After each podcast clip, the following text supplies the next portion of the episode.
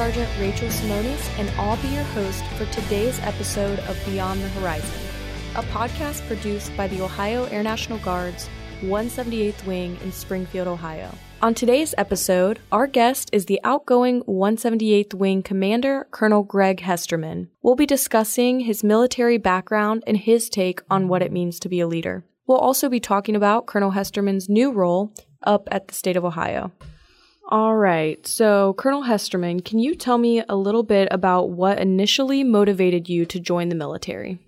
Sure, absolutely. That's Pensacola Naval Air Station, where I flew the T-34 Mentor, the mighty Mentor, got about 100 hours in that aircraft, and then went to fly multi-engine, the T-44. It's a King Air, a small twin-engine King Air, down in Corpus Christi. Got winged in Corpus in 1994, early 1994, and got picked to be one of only two squadrons that flew the TACAMO aircraft. It's called the Take Charge and Move Out.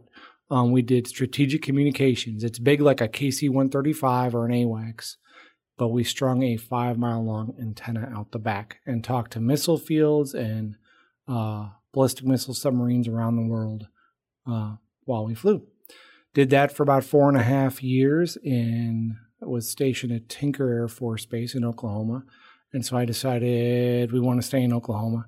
So I went to Vance Air Force Base and flew the T-37 with the Air Force while I was still serving in the Navy, which was really cool. It was neat to see the differences. And the best part is that's where I learned about the Air National Guard, because we had students come through that were going to the Air National Guard, and the Navy doesn't have a National Guard. So I learned a lot, and I'm like, that sounds really cool. So I started shopping around for tanker units, because I thought that'd be the easiest transition for me, being a big heavy guy, and came and visited. They let me take a T-37 on training with another instructor, and I flew to Columbus and checked it out, and I called my wife. I said, I found our new home, and we moved there in 2001, and I flew the tanker for about 17 years, and it was great. And I would say flying big airplanes is probably one of the most instrumental things that shaped my leadership. And here's why. In big airplanes, they figured out pretty early a lot of airplanes were crashing because the communication in the cockpit was not effective. So they instituted new training for all heavy pilots called crew resource management, where you may be the aircraft commander, so the guy in charge, but you have a crew of people. On the E-6, we actually had up to 18 people. And why not use those people to help you in making decisions and moving forward? So they taught us how to effectively communicate with people, receive their inputs, get their recommendations, then make a decision to move forward. The key to that is you can't wait for a crisis to build those relationships. Every day you went out pre-flight in an airplane, flew, you had to build those relationships. So when things went bad, you already had those relationships built, the trust built, and then you were able to employ that and make good decisions in getting the airplane down safely. Well, that works really well in leading people no matter what you're doing. And I would say I still try to do that today. It's a challenge at times because you got to learn when to speak and when not to speak. In order to get their input. It's funny how, especially as a wing commander, you say something, all of a sudden it becomes everybody's opinion. And so really you need to learn to be silent and to get the input, the unbiased input first, and then set a course of action and a direction and explain the why, because you want the whole team to understand the why, so as you're going forward, they'll support you. And I'd say that's probably been the biggest impact I've had throughout my career, and especially the building relationship every day, so that when the crisis happens, you're ready to deal with it. So you talked a little bit about the challenges of leading people and how your experiences flying kind of have helped you overcome that. What are some of the biggest challenges you faced as a wing commander at this level? You know, there isn't really any one thing that stands out. I'd say probably the biggest challenge was all I had to learn. The 178th mission set, coming in as an outsider, it's hands down the most diverse complex mission set I've ever been exposed to in 28 years. From the intelligence mission to the RPA mission, I understood the med group and mission support group and headquarters because I'd had exposure to that. But learning that was a huge challenge for me. The awesome part was the people around me on the team helping me were absolutely amazing. I couldn't have asked for a better team at every level, not just, you know, and Chief Bunker and Colonel Fitzgerald, but the group commanders, the squadron commanders, the senior enlisted, the junior officers, the airmen.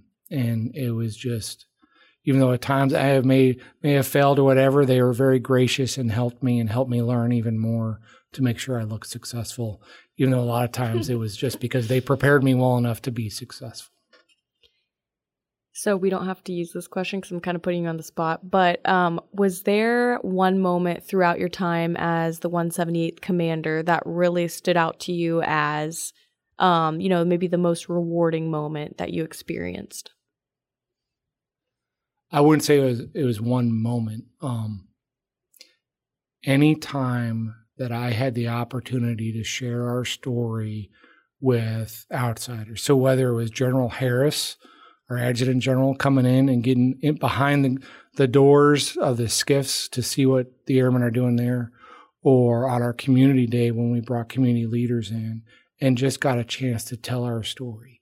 And really for our airmen to have the chance to tell the story of the 178th Wing. When I look back over the last 2.5 years, that's the part that it just makes me swell with pride to be a part of an organization that's making an impact in every realm. So we're getting ready to award our second ever General Beckenbauer trophy at the ball coming up first weekend in November. Reading the 1206s and all the various units, it was amazing to see all that they had accomplished. And that wasn't me doing that. It was the airmen doing it. And a lot of times it was junior airmen making these things happen. And just seeing that, it was a reminder to me, even in the heaviness of command and making hard decisions and dealing with the junk that humans can sometimes bring to the job. It's easy to forget the awesomeness of what happens out here. And honestly, I think sometimes the airmen don't even realize the impact that they're making. And so if I was to say what was the most successful or enjoyable piece, it was getting to tell the story about what goes on out here. Okay, so you talk about military experience. So you talked a little bit about how your personal experiences shaped kind of how you lead others, but what characteristics in general do you think make a good leader? I could talk a lot about that. I think the first thing that helps a leader really be successful is being selfless. People are smart and they figure out real quick what is motivating somebody in a leadership position. And if it's all about them, meaning not the airman, but the leader, they sniff that out real quick. And it can't be faked either. When there's a genuineness and a willingness to put others first, I think that is absolutely key. I think having true empathy for the airman and what people go through, you know, I have seen a lot of heartache in situations that are very, very difficult and had to walk through some difficult decisions and circumstances. But I think when you can demonstrate true empathy for what they're dealing with, it doesn't mean you necessarily, maybe they made a bad decision and that's why they're in a bad spot. It doesn't mean you're condoning what they did, but you can just understand how they're feeling and where they're at. I think that helps a leader really be successful. And lastly, I would say an absolute critical piece is having a very strong moral compass. It kind of goes back to the being selfless. If you don't have something to ground you to make good, wise decisions, it doesn't mean you're always right, but to at least do it ethically and in a way that people can't question your motives, I think airmen really appreciate that. again, they sniff out real quick if you're just trying to be fast and loose or try to, skip the rules, that sort of thing. But if you're trying to do it right while you still show empathy and it's not about you, but you're caring for your airmen, they'll honor that. Even if they don't necessarily agree with your ultimate decision, they'll respect you because they know you're following a compass that is true and right, and that can really help you as you try to go about leading at any level. So what would you say? We talked a little bit about some rewarding times for you or what you found rewarding as commander. And this is a little bit similar, but what are some of your biggest accomplishments from your time at the 178th Wing? I would say it comes down to basically three things, and they all more had to do with personal growth. That's probably not what you're looking for, but that's what I'm going to give you as an answer because I really believe this. The amount I've learned, as I've already talked about, has just been huge. I'm pretty sure if I'd stayed at my old wing, I could have ended up in this role as well, but I would not have grown as much as a leader to help make a difference because it would have been staying within my comfort zone. The last 2.5 years, I've learned a ton. The other thing I think that has been such a blessing to me is the new relationships, the new people. You're one, but I think about all the people in the wing that I've gotten to know that I wouldn't have if I just stayed again in my comfort zone with people that I love dearly and appreciate and still am excited to see. 17 years at a wing, you develop some really strong relationships. But now I have even more. And that is just an even bigger a blessing to me as I go about my career. It's fun to know in Ohio, I've been part of half of the wings in Ohio now, and that's really awesome. And then just gaining a true appreciation for what occurs out here. I know coming in, I had no grasp of the amount of mission execution that occurs on a daily basis here within the wing. Across the board. And my appreciation for that has just grown tremendously. So when I look back at the last 2.5 years, what I'm most proud of, it's those three things. What I have learned, the relationships I've built, and just a greater appreciation for what's going on inside the Ohio Air National Guard. Yeah, there's definitely some diverse mission sets just within our state. And I think it's awesome that you've had the opportunity to go and touch on several of them now. So we talked a little bit about, your past background, your current role, and you're also transitioning to a new role. So can you talk a little bit about where you're headed and what that entails for you?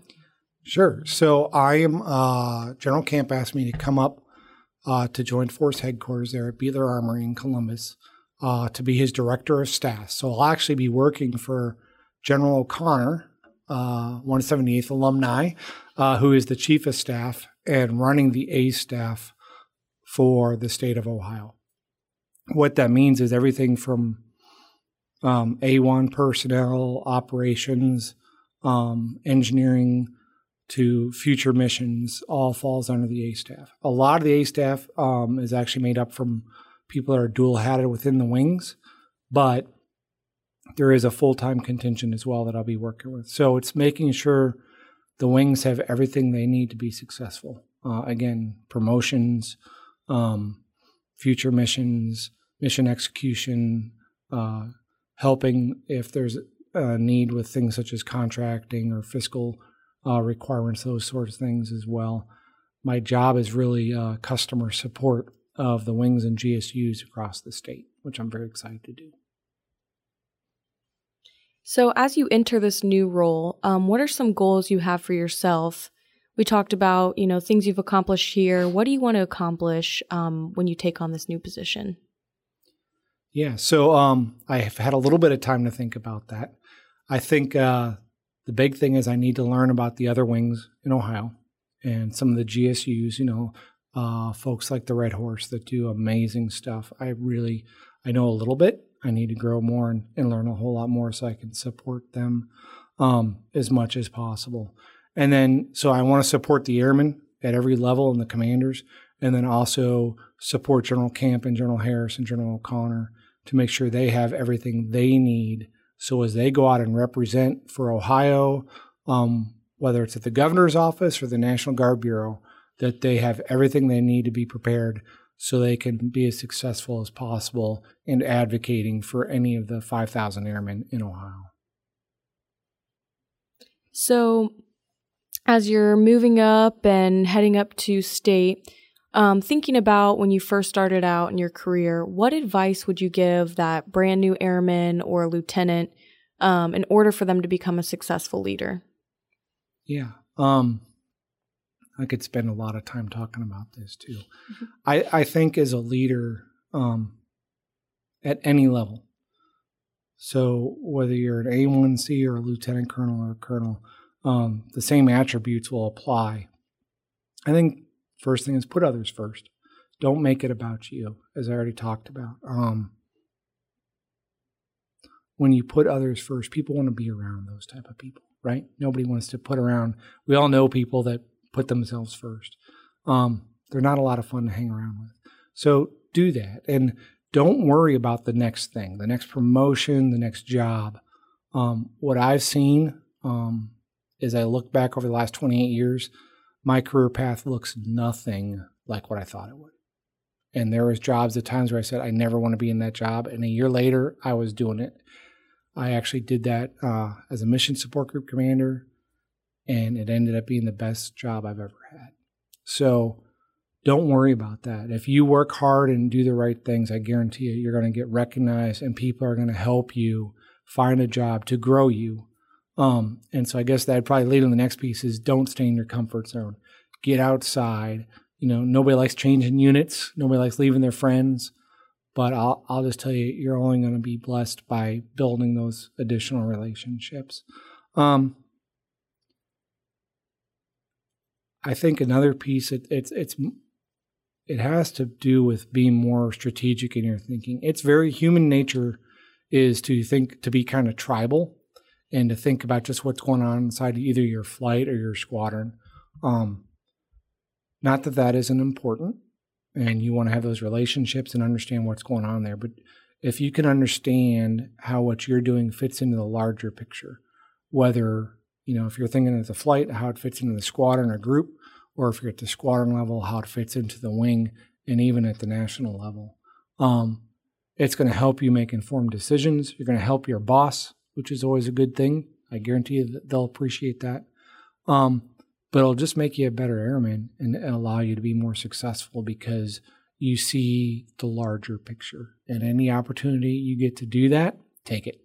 Whether it's going on a state partnership trip or going up to Beeler to help with something, a board or something, take those opportunities so you can build more relationships, learn more about the Ohio National Guard as well as the Air National Guard as a national entity, and just make sure you're growing every day, because if you do that, you're gonna be nothing but successful. Yeah, I think the stepping out of the comfort zone piece is really important, especially for guardsmen, because sometimes people end up spending their whole career in one unit, and it's awesome that you mentioned the importance of being able to get out and, like you said, challenge yourself with new roles, and I think that's really an important takeaway.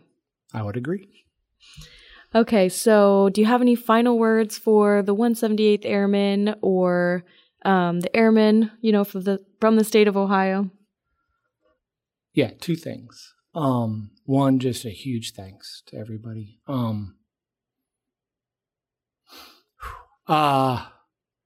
It's just been an amazing experience. It's been hard. It's been the hardest job I've ever had by far.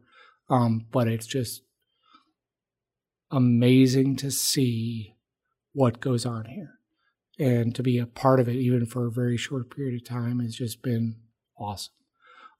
The other thing I would say is I am incredibly excited about the future for the 178th.